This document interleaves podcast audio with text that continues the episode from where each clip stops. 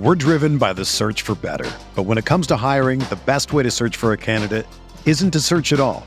Don't search match with Indeed. Indeed is your matching and hiring platform with over 350 million global monthly visitors, according to Indeed data, and a matching engine that helps you find quality candidates fast. Ditch the busy work. Use Indeed for scheduling, screening, and messaging so you can connect with candidates faster. Leveraging over 140 million qualifications and preferences every day, Indeed's matching engine is constantly learning from your preferences, so the more you use Indeed, the better it gets. Join more than 3.5 million businesses worldwide that use Indeed to hire great talent fast. And listeners of this show will get a $75 sponsored job credit to get your jobs more visibility at Indeed.com slash BlueWire. Just go to Indeed.com slash BlueWire right now and support our show by saying that you heard about Indeed on this podcast. That's Indeed.com slash BlueWire. Terms and conditions apply. Need to hire? You need Indeed.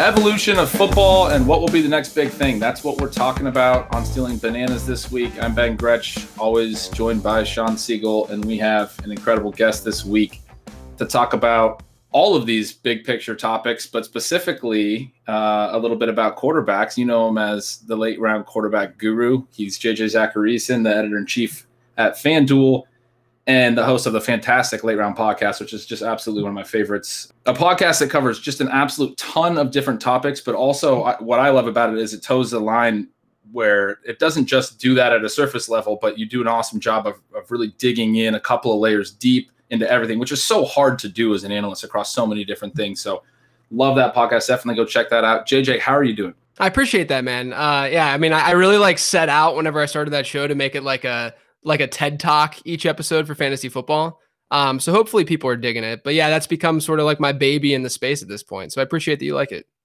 JJ, we're going to be talking about the evolution of football on this show. That's obviously a huge topic. So we'll get into some specifics. I'm excited to hear your thoughts on late round QB because obviously the hybrid quarterbacks and the huge scoring that we got from quarterbacks this past season has changed the way people are attacking that.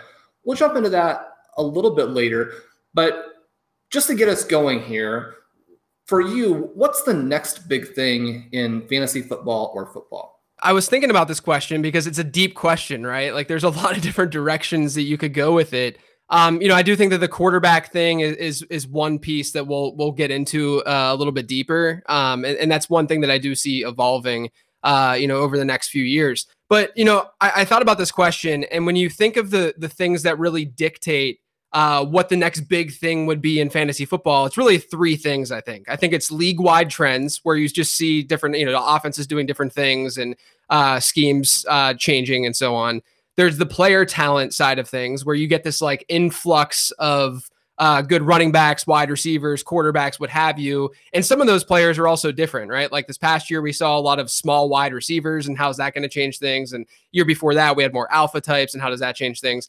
And, and then I think the, the the third thing is sort of just how is the fantasy football market itself shifting, right? And how is how is ADP shifting is really what that means. Um, and so you know all those things play into one another in some way, like you know, you get an influx in talent, and then a year or two later, you're going to see that reflected uh, in ADP in some way. You know, you generally, from a redraft standpoint, won't see that reflected immediately, uh, but you'll see it reflected in some way. And so when I thought about that, one of the things that I really think we're going to start to see, um, and it could be a contrarian way, it's already being, you know, talked about enough uh, across fantasy football uh, in the fantasy football world. You know, over the last few years, we've seen RB2s in fantasy football sort of increase their ADP. You know, if you look at the RB20 just as a random data point, uh, you know, four years ago, it was that that RB20 was being drafted. This is all my fantasy league data, but uh, it was being drafted around pick 70. Uh, and now it's like in the low 40s, right? And it's and a lot of that I think, you know, comes down to the fact of people look at the wide receiver position in particular, and every single year they say the wide receiver position is deep But then at the end of the season, we go back and look and we see things like win rates really skew towards early round wide receivers and them being higher. Uh, we see bust rates uh, really favor early round wide receivers as well. There's just a lot of data that suggests that wide receiver always appears deeper than it actually is. And then you you sort of combine that with what's been going on around the fantasy industry this offseason, which is, you know, Rotoviz has been talking about it for years. I talked about on my on my podcast as well uh, over the last few years, and that's the running back dead zone area, right? And it's this this notion of uh, these running backs not only get worse when you get into these RB2s, don't not only get worse in terms of expected outcome, uh, but the opportunity cost. That's the side that I think that isn't really focused on enough in general with these talks. People people think that the RB2, the, the, the running back dead zone is more like, oh, these RB2s suck. Well, it's not just that. It's that the the opportunity cost involved in getting those running backs is that you're missing out on these really good wide receivers in that range, right?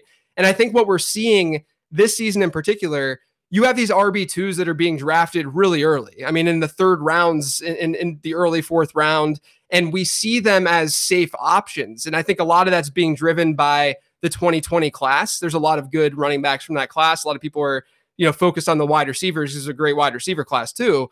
But we have these really good running backs from this 2020 class, and that's driving up these costs a little bit. But at the end of the day, not all of those backs are going to hit. And right now, ADP is making the assumption that they are going to hit in some way. And so I think what we're going to see is sort of what we saw, you know, from like 2012 into like 2015 when when like zero RB was at its peak in terms of in terms of how applicable it was is that you know we we see these sort of oscillations and how well these RB2s perform and, and especially versus ADP. And back then, you know, when 2015 hit and you had that Devonta Freeman season and there wasn't that much going on at the running back position, and then people just react to that, right? Instead of sort of staying staying uh, uh, more level headed about their approach and their strategy. And so one of the things that that I really I think is going to happen is that we're going to just inflate these RB2 values you know, now that we're seeing more and more content written around the, the running back dead zone, and, and really we just have a lot of data to suggest that these RB2s generally don't hit nearly as well as we think that they do. I think it'll oscillate back the other way. But over these next couple of years, we're probably going to see this, this sort of inflation at that position. Well, you know how to come on a show and really fit a topic. yeah, speak our language. Anybody who comes on and says zero running back is, is, is going to hit this season. That's, I mean, you, have already done done the work there. One of the things that I think is kind of interesting with this, we do hear a lot about the running back dead zone. I think that Mike Beers' tools uh, that we've had on the site for a while and really show just, I mean, how crazy that is. But now people are starting to understand a little better. One of the reactions seems to be the people are trying to avoid that round three, round four dead zone by just drafting that same guy in round two, which I don't think that that is is, is going to avoid it. Are, are you? right.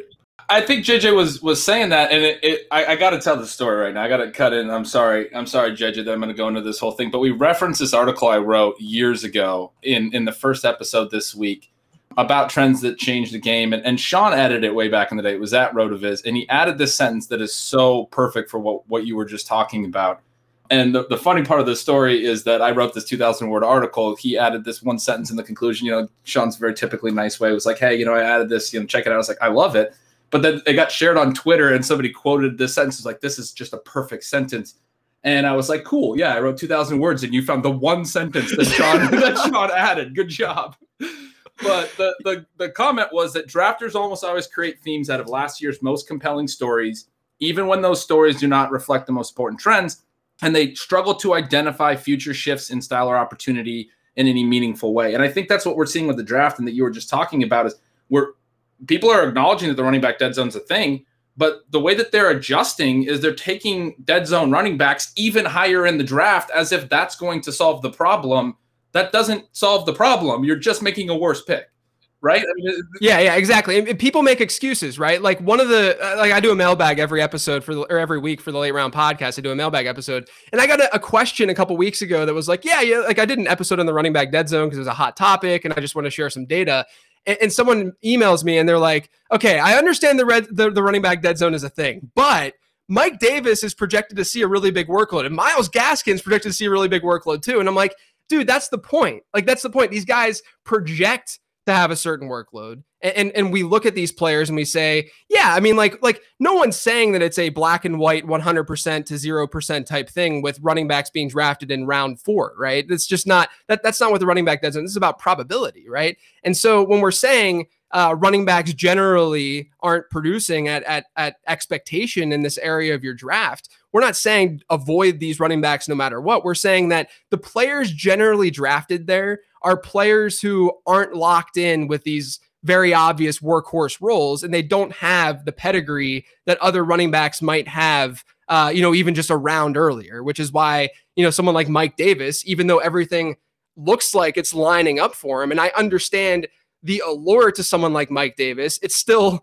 you know, he's still a 28 year old journeyman running back who broke out, you know, late in his career. And, and that's, that's something that seems to get ignored because when we look at projections, projections say one thing. And it just goes back to my general thesis and idea about uh, and hypo- just the way that I view fantasy football is the fact that people think that they know way more than they do. And I think that's something that like Rotoviz has done for years is just the idea of embracing variance and embracing the fact that we can be wrong about things and I don't think that's ever going to be something that the masses fully embrace. And then as a, in turn, that's always something that we can take advantage of. Yeah, Davis is the quintessential dead zone running back this year. Great, great yeah, example. yeah. JJ, when we're looking at this idea of thinking that we know more than we do, we're doing this topic on the next big thing in fantasy football. But there's also this question of do we recognize the next big thing even when it's already happened?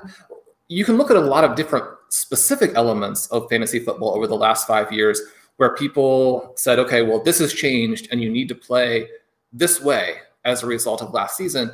And really, all you needed to do was take advantage of the fact that that season was a little bit of a fluke. How can we tell the difference? Yeah, you know, it's funny. I, I, I, it's funny that I'm talking to the fantasy football contrarian when like that. That's really the way that we should be approaching our drafts year in and year out. it's, it's not necessarily to be contrarian just to be contrarian. It's to me, uh, it, it's, it's less about betting against what happened the previous year and being more level-headed about what happens year in and year out. Right? Like one of the things that's really big this year also is anchor RB or hero RB or however you want to talk about it uh, and, and name it uh, I, I don't know what what the, the accepted name at this point is for for that strategy, but it's funny. I mean, I play in leagues with both of you guys, and you guys know in expert leagues, people have been doing that strategy for years and years. Like we've been, th- this is something that that is constant and not just applicable to this particular season. This is something that uh, works all the time, right? Especially in certain formats where you have three wide receivers and a flex, full PPR league. I mean, that that's the way that I sort of view things. Is that uh, when we have uh, certain strategies that we know have worked across across multiple seasons i'm talking four five six seasons that are very consistent go with those strategies that are fairly proven. And a lot of times those strategies just naturally end up being contrarian because they're not just based off of last season's data. And so i think that's what we're seeing. You know it's it's funny that we're going to see more of those like anchor RB teams probably, and, and just because the strategies become bigger and bigger. And I'm still going to draft that way because I've generally drafted that way, you know, historically. Um, so maybe the edge isn't as significant as it was in the past. Um, but it's still something that I've found to be successful, and it makes sense again to do this year because it's just been successful across multiple seasons. Hey, RotoViz radio listener. This is Curtis Patrick from the Dynasty Command Center podcast, and I've got a special deal for you today. Go to rotoviz.com, click the subscribe button, put the 12 month subscription in your cart, and use promo code RVRadio21. That's RVRadio21, and you're going to save 10%. Taking advantage of this deal, getting your hands on what's included in the package is the best way to enhance your performance this year. So go to rotoviz.com and subscribe now. We're driven by the search for better. But when it comes to hiring, the best way to search for a candidate isn't to search at all. Don't search match with Indeed. Indeed is your matching and hiring platform with over 350 million global monthly visitors, according to Indeed data and a matching engine that helps you find quality candidates fast. Ditch the busy work. Use Indeed for scheduling, screening, and messaging so you can connect with candidates faster. Leveraging over 140 million qualifications and preferences every day, Indeed's matching engine is constantly learning from your preferences, so the more you use Indeed, the better it gets. Join more than 3.5 million businesses worldwide that use Indeed to hire great talent fast And listeners of this show will get a $75 sponsored job credit to get your jobs more visibility at Indeed.com slash BlueWire. Just go to Indeed.com slash BlueWire right now and support our show by saying that you heard about Indeed on this podcast. That's Indeed.com slash BlueWire. Terms and conditions apply. Need to hire? You need Indeed. Let's shift over to quarterbacks because I definitely want to get your thoughts on on QBs. And we have this this wave of new young hybrid quarterbacks. They they have the ability to run and pass like we've sort of never seen before in the league. And and I know some people have have taken to to basically say that now late round quarterback is a sort of a thing of the past because they have a different type of ceiling the you know these these hybrid QBs have a different type of ceiling. We have quarterback ADP now pushing up again at a very high, uh, you know, to uh, I think maybe the highest. You would know probably better than me, but I think I saw some data that suggested it was uh, as high as, as it's ever been, or, or higher, or at least in, in the last few years. Because back in the day, people were taking QBs way too high. But before you came along, the question is, you know, can can these guys sustain it? First of all, can can they continue to run like this as they get a little bit older and those types of things? And eh, eh, you know is this going to be like a, a, a, new wave a new a new way that we're playing? And then also how should we adjust? How do we adjust to the fact that josh allen and, and lamar jackson and kyler murray and, and all of these guys are so different than than the elite quarterbacks of years past? Yeah so there's a lot to to say about the quarterback position i think. I think it's it's one of the most important things in fantasy football this season just because of how we've sort of addressed the position in years past one, one of the interesting things, though, you know, in terms of, you know, Shawn asked the question of like being able to see the next big thing or foresee it happening. I think a lot of people, and I, I talked about it on my podcast last year, uh, we saw that last season, the quarterback market, the ADP of these quarterbacks was probably the most efficient from like a preseason standpoint and what we were projecting to happen. It was probably one of the most efficient markets that we had seen eh, since I started analyzing this stuff back, you know, 10 years, been like a decade or so. And, and, and it's really just because finally the market had caught up and understood that the rushing component is so important in fantasy football. And almost every single mobile quarterback was then being drafted, you know, in the top eight. And, that's where, you know, you had that like Josh Allen line where that tier really broke. Um, and, and the interesting part of that is, uh, you know, obviously people come to me and they're like, oh, are you going to draft these guys in the middle round? You're the late round quarterback. Well, first off, late round quarterback is not about a game of chicken. It's about a game of value. It's just the way that quarterbacks have historically been drafted. They've, you know, you've been able to get value late, and that's why the strategy exists. Uh, but the other thing that's that's important here is that back when I wrote that ebook in 2012, uh, the QB 12 was being drafted on average in round eight. Last season, the, the, last season the QB six was being drafted in round eight. So if I was cool about getting the QB twelve in round eight back in 2012 because the opportunity cost isn't that significant there, then I should be fine with drafting what would what we would now call a middle round quarterback in round eight. But because the opportunity cost doesn't necessarily you know change dramatically, right? Um, and so what we ended up seeing last season then was that yes, we finally saw really strong core, not really strong correlation because nothing's really strong correlation from from a fantasy standpoint. What, what, what we saw was there was stronger correlation last year in terms of looking at ADP of these quarterbacks to postseason result that we had seen since 2013. So I looked at top 24 quarterbacks where they were being ranked in ADP, looked at how many points they scored. Uh, the R squared. I mean, between 2013 to last season, uh, there was some there were some seasons where the R squared was literally zero. Like there was zero correlation between top 24 quarterbacks and how they finish. You could just throw darts and then, you know, that's what we saw throughout. I mean, like anecdotally, what we saw throughout those years. But last season, things changed. And the reason things changed was because we saw these these dual threat quarterbacks who had the rushing ability and the passing ability combined to really elevate themselves, right? Um, and so the the the difference, I think, from a predictive standpoint, that's what we're really worried about here, right? We're worried about what's going to happen in 2021 and this next big thing the, the thing that I'm focused on most is that I do think that these quarterbacks are going to end up being more predictable than what we'd seen in 2016, 2017, let's say, because historically, when a pocket passer, you know, let's just lump them in as mobile or pocket passers, even though there's some that are in the you know gray area. Uh, but the, the traditional pocket passers, if they were going to be really, really fantasy relevant, it really just meant that they were going to have a an outlier season from a touchdown rate standpoint. Really, that that's what it, Matt Ryan, the ones even Cam Newton's MVP season, he had an outlier season from a touchdown rate standpoint.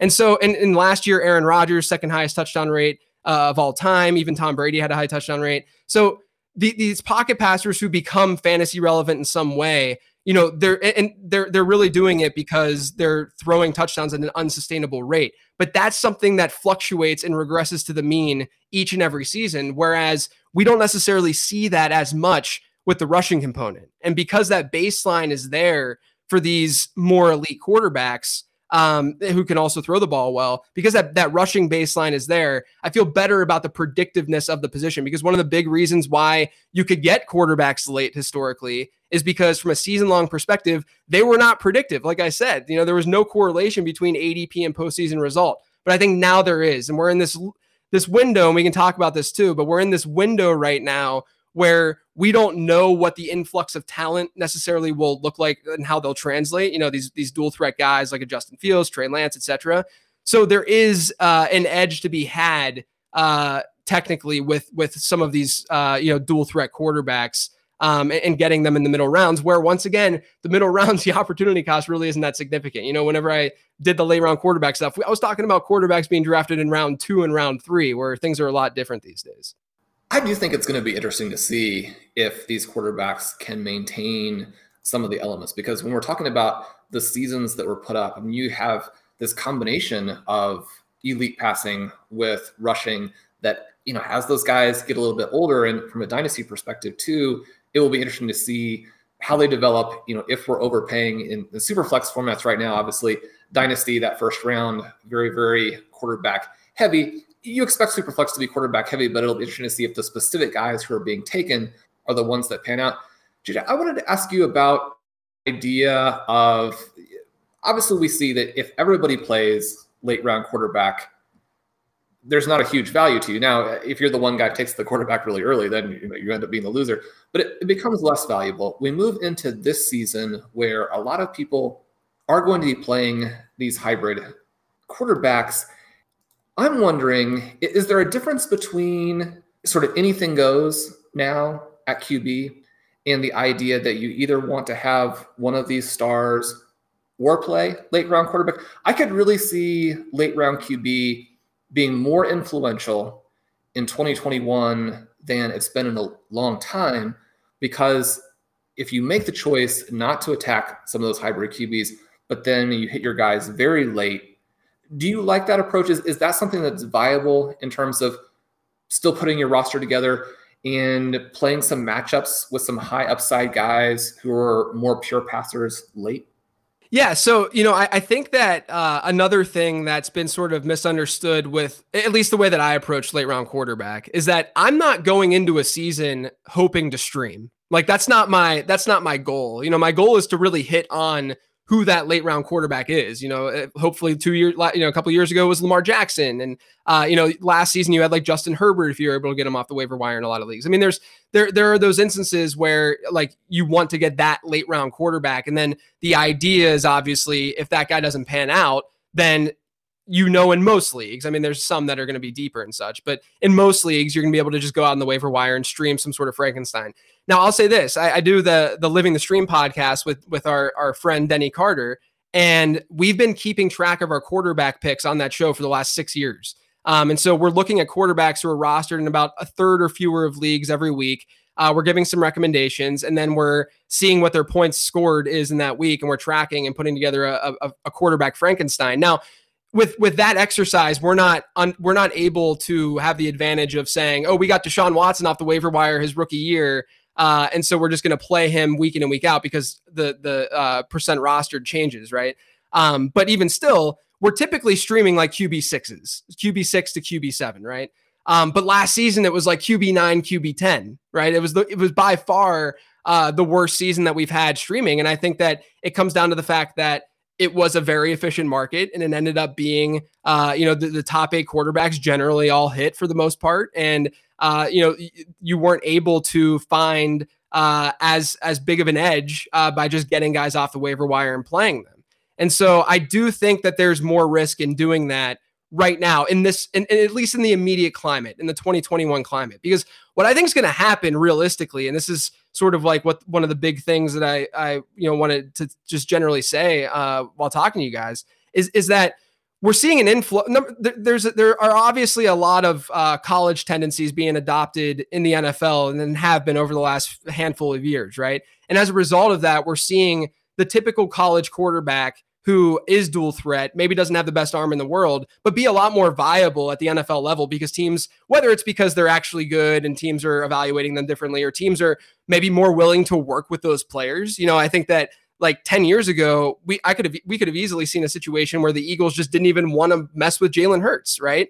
Uh, but now they are. And so we're seeing more opportunities for these dual threat passers. And we saw that in this past year's draft, right? In, in, in April's draft, where you get Trey Lance, you get Justin Fields. And, and, if and then obviously, you know, Trevor Lawrence has sort of like that Andrew Luck mobility to him and, and could bring some some love there on the ground. And so the way that I view things right now is yes, in 2021, we have like a concrete handful of quarterbacks who you can get in the middle rounds, you should feel good about uh, week in and week out. And, and streaming might not be as viable as a result. But if we continue to get the, this influx of, of, of, good quarterback talent that is dual threat, Trey Lance, Justin Fields, if even a fraction of them hit, like 50% of them hit, or even lower than that, uh, then all of a sudden you're going to easily get to 12 quarterbacks uh, that are viable, right? And if we're if we have 12 quarterbacks who realistically have a QB one ceiling, then in a 12 team league, why would you draft one early, right? That's the that's the whole point is that there's a lot of usable quarterbacks late,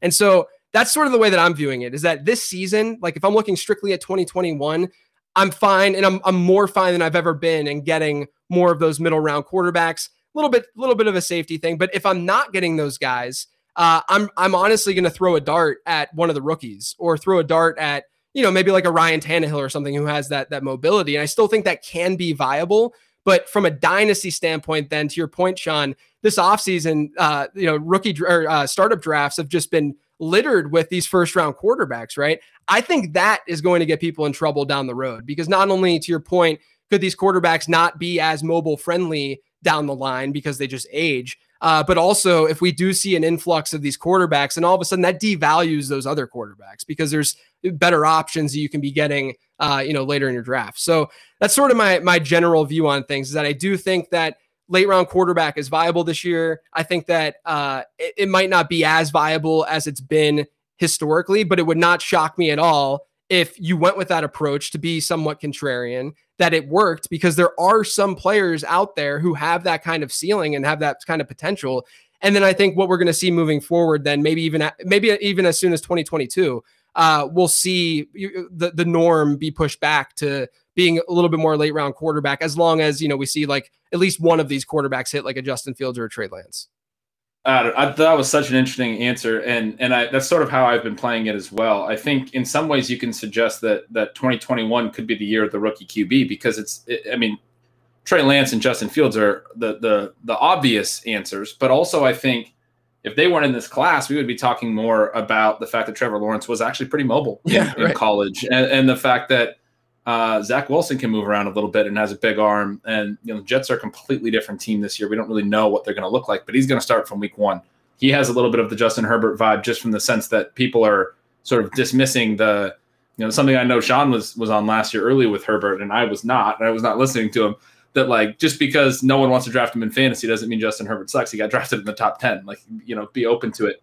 Uh, and, and that could very well be the case with Zach Wilson too. So there's there's four rookie quarterbacks that have a little mobility, and, and I think Tannehill's another great point too. I, I do. Where sorry, go ahead. I didn't. No, I was just gonna say where where the point that you made of all of those points that that I hadn't considered yet was if we do continue to see these elite seasons from these top guys, but those guys hit too, then all of a sudden everybody gets gets one of these quarterbacks and then they're devalued again. I mean, I think that's a really important point. I think that the other thing that's probably really pertinent to this discussion is the fact that last year numbers across the board were just insanely high, right? And you know, you can point to things like the aggressiveness on fourth down, the more play action, uh, offensive holding calls were down dramatically last year, which is probably a really big reason as to why you know we saw at least somewhat of an increase uh, in in over in overall touchdowns across the league. But the other thing that that I think that we can't ignore is that there's a very obvious thing that happened last year that didn't happen in years prior, and there was a pandemic that was going on, right? And and with that pandemic came no crowd and no crowd noise, which I think influenced. Not only did we see home field advantage drop a little bit, but it also can influence what happens to quarterbacks, uh, uh, uh, opposing quarterbacks, and away quarterbacks, because they're at the line of scrimmage. They're able to dictate everything. And then not only that, but you have a shortened and this truncated uh, mini camp and offseason and such and training camp where these guys weren't prepared and ready.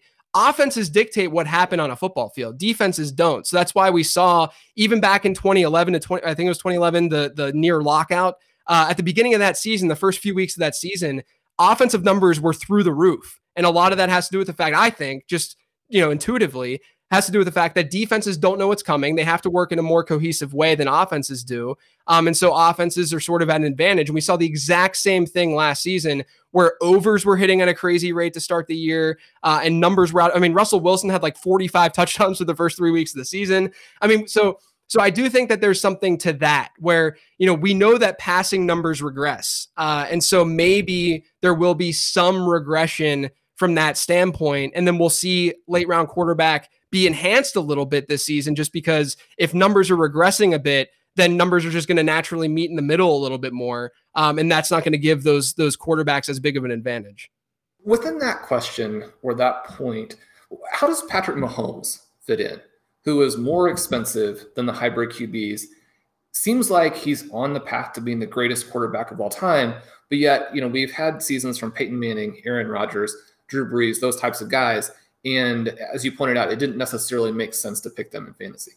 Yeah, yeah, it's tough, right? Because I think that we basically are just accepting Patrick Mahomes as an outlier in a way, uh, and we're just saying like, okay, this is what we're getting from Mahomes. Um, but yeah, I mean, I I think that there is something to be said about how people value safety versus the word va- just value itself, right? And how people approach the early rounds of their draft and they say, I want this guy because he's safe, but they're not actually looking at expected value. They're just saying this guy is safe and he has a floor. Whereas I look at it as like, yeah, I have Patrick Mahomes my QB1 because from a dynasty standpoint, especially, obviously he's safe for years and years to come. And we should feel confident in that. Um, but I don't think that there should be this massive, massive gap at all between a guy like Mahomes and even like Lamar Jackson, uh, because we know that Lamar Jackson has that that break the season type of ceiling. Uh, and and Patrick Mahomes obviously does too, but I think that people buy in more to that safety than they buy into that actual expected value. So you know, I'm I, I, think my answer to that would be I'm always going to be lower on Patrick Mahomes because I know that there are going to be a group of other quarterbacks who have just as high of a ceiling because they are more mobile than he I know Ben has a couple more questions he, he wants to to get to you here before we run out of time, but I, I did want to ask with the pandemic, that played a huge role. Is there any chance that some of these things that feel like the next thing, right, that happened in 2021, the teams are going to look at what they did last year when there weren't crowds and say, you know, that actually was a better way to play it. We should take those things forward into the season, even though maybe it was easier last year when the crowd noise wasn't there. Yeah, I think that this is sort of like my general philosophy with fantasy because when I build projections and when I think about fantasy, I always start at the top level, you know, team level, league wide level, and then I sort of narrow down into the player level.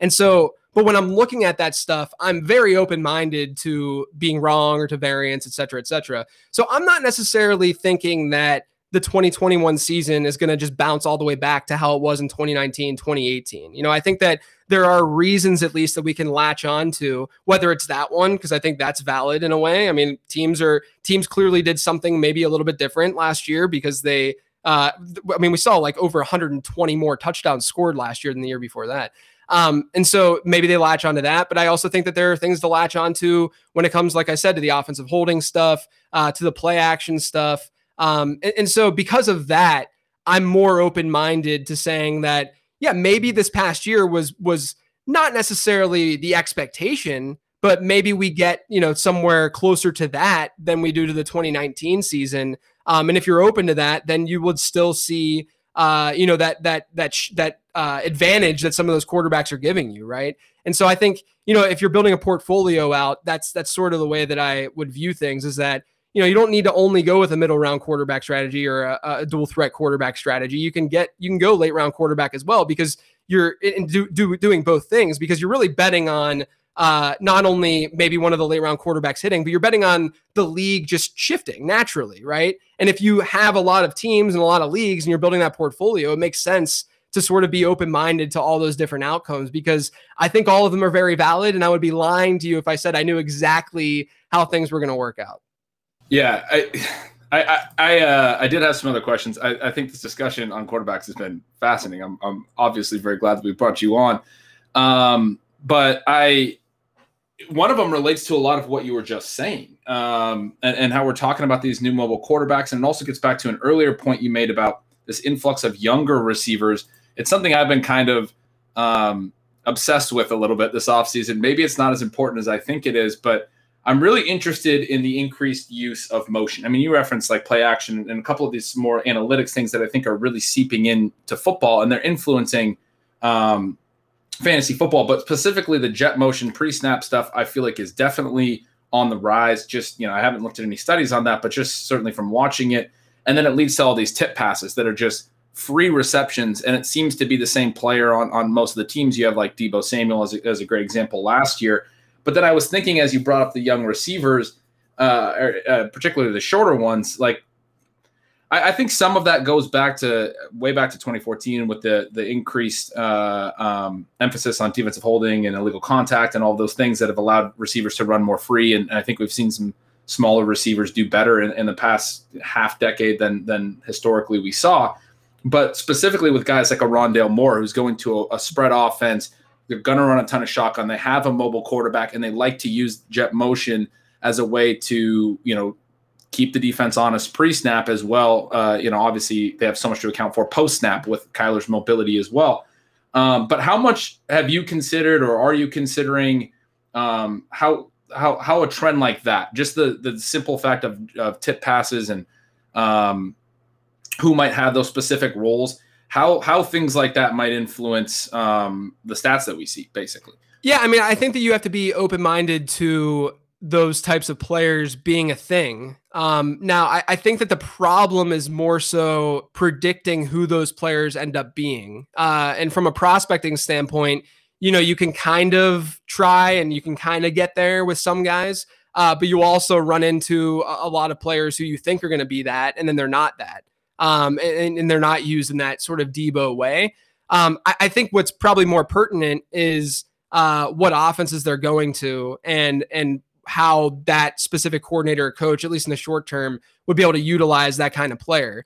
Um, because in the end, I mean, I'm still I'm still team alpha. You know, I'm still very much uh, team big wide receiver, and and I I'm attracted to that that kind of player because in the end, there's a lot more sustainability, and you know, there's a baseline there when you're trying to project that guy from college to the pros. Um, and if I miss out on some of those other players who are uh, you know, smaller like a Rondale Moore. I don't mind Rondale Moore. You know, the thing too is that like like when we're prospecting these guys, I think a lot of people will get like fixated on, you know, Rondale Moore is small, so therefore he won't be able to pan. DeVonta Smith is small, so therefore he won't be able to pan out. But that, that's like a secondary piece to to what their overall profile is, right? Like Rondale Moore had, I mean, you guys know, I mean, he had the most prolific freshman year that I think my my database has ever seen, right? And so at the same time, you have to recognize that and realize that like he could just be very, very good. DeVonta Smith could just be very, very, very good.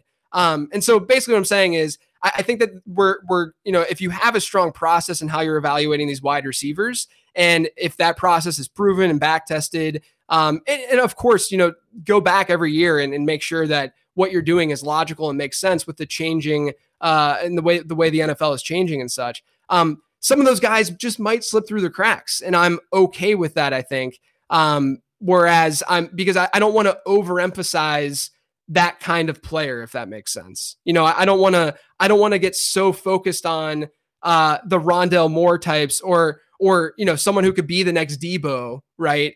Uh, I mean, how many Deebo comps did we see from from even this draft class, right? Like everyone's a- any any running back with great YAC is Deebo Samuel or AJ Brown at this point. Uh, but but you know, I, I don't I don't want to I don't want to focus too much on that player because I think it's sort of uh rem- or it sort of changes and shifts my focus from what's more important, and that's you know these bigger wide receivers who can score touchdowns who are really productive in college and who have good draft capital. JJ, it's been awesome to have you on. I I have to say I'm going to be trying quite a few late round QB drafts, and and like you said, the thing that I'm trying to do is hit on the next star, not necessarily make things work together. Uh, take us out by number one, give me one more really late guy who could be the star for this season, and then tell us and tell our listeners what they should be looking forward to from you. Yeah. So, you know, if you're looking at a late round quarterback, I, I think, I mean, I've been, I, have still been drafting a lot of Justin Fields and Trey Lance. I, I think that it's just a logical thing to do. Uh, I think in our MFL 10 of death, I ended up taking Justin Fields in that one actually. Uh, but yeah, I mean, I, I think that, that grab, you know, I, they're, they're very, very cheap and cost effective. And you know, in especially if you're if you're looking from a best ball perspective and you're looking at like just ceiling and and the range of outcomes and the players that you're taking, you're really just saying, I'm taking this guy and I'm just betting on him having a good season because I want that high ceiling team. Uh, getting someone like Trey Lance makes a ton of sense because obviously that exists and his cost is depreciated because people don't necessarily expect him to start right away. Um, and so, and especially, I mean, from a redraft standpoint, it's almost like a why not uh, sort of thing. So I'm I'm really gravitating towards towards those players, those dual threat guys who, um, you know, obviously we we can pull data about rookie quarterbacks and pull data about rookies in general and and say that they you know they have a lot stacked against them. Um, but we also can say that we haven't had many true true dual threat guys come out that are like this. You know, a guy running a four four four forty and a guy like Trey Lance with the with the uh, with the rushing uh, uh, production that he had in college. So really focused on on those two guys um, late this year. Uh, and then in terms of where you can find me, I'm on Twitter at late round QB, and then uh, all of my my brain vomit, as I like to call it, uh, is is on my podcast, the Late Round Podcast. Do you have something cool you you have coming out in the next week or so? Oh yeah. Uh, so I'm just gonna do. I, I have a, a series on regression right now that I'm doing on the podcast, and then after that, uh, I'm gonna dig back into. I did studies last offseason on uh, how to spot breakout running back, wide receivers, and tight ends. Um, and so I'm gonna sort of dig back into those studies and then pull out some players who might be uh, good breakout candidates for this season.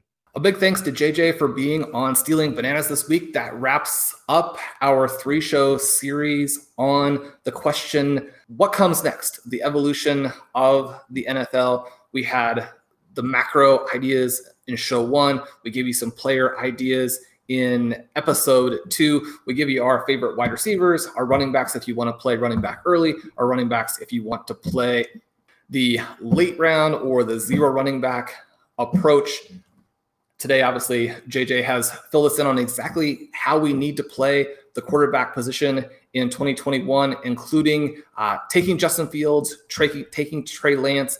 Leave us a rating and review on your favorite podcast app. We had a number of those last week. Really appreciate those early reviews. As I mentioned, we will have a contest for that in the short term. Uh, it'll have a, a multi-layered effect to it. So you know that Ben and I like to do complicated things here. We'll have a complicated multi-layered contest with these, but you can get an early jump on it by leaving us that review this week.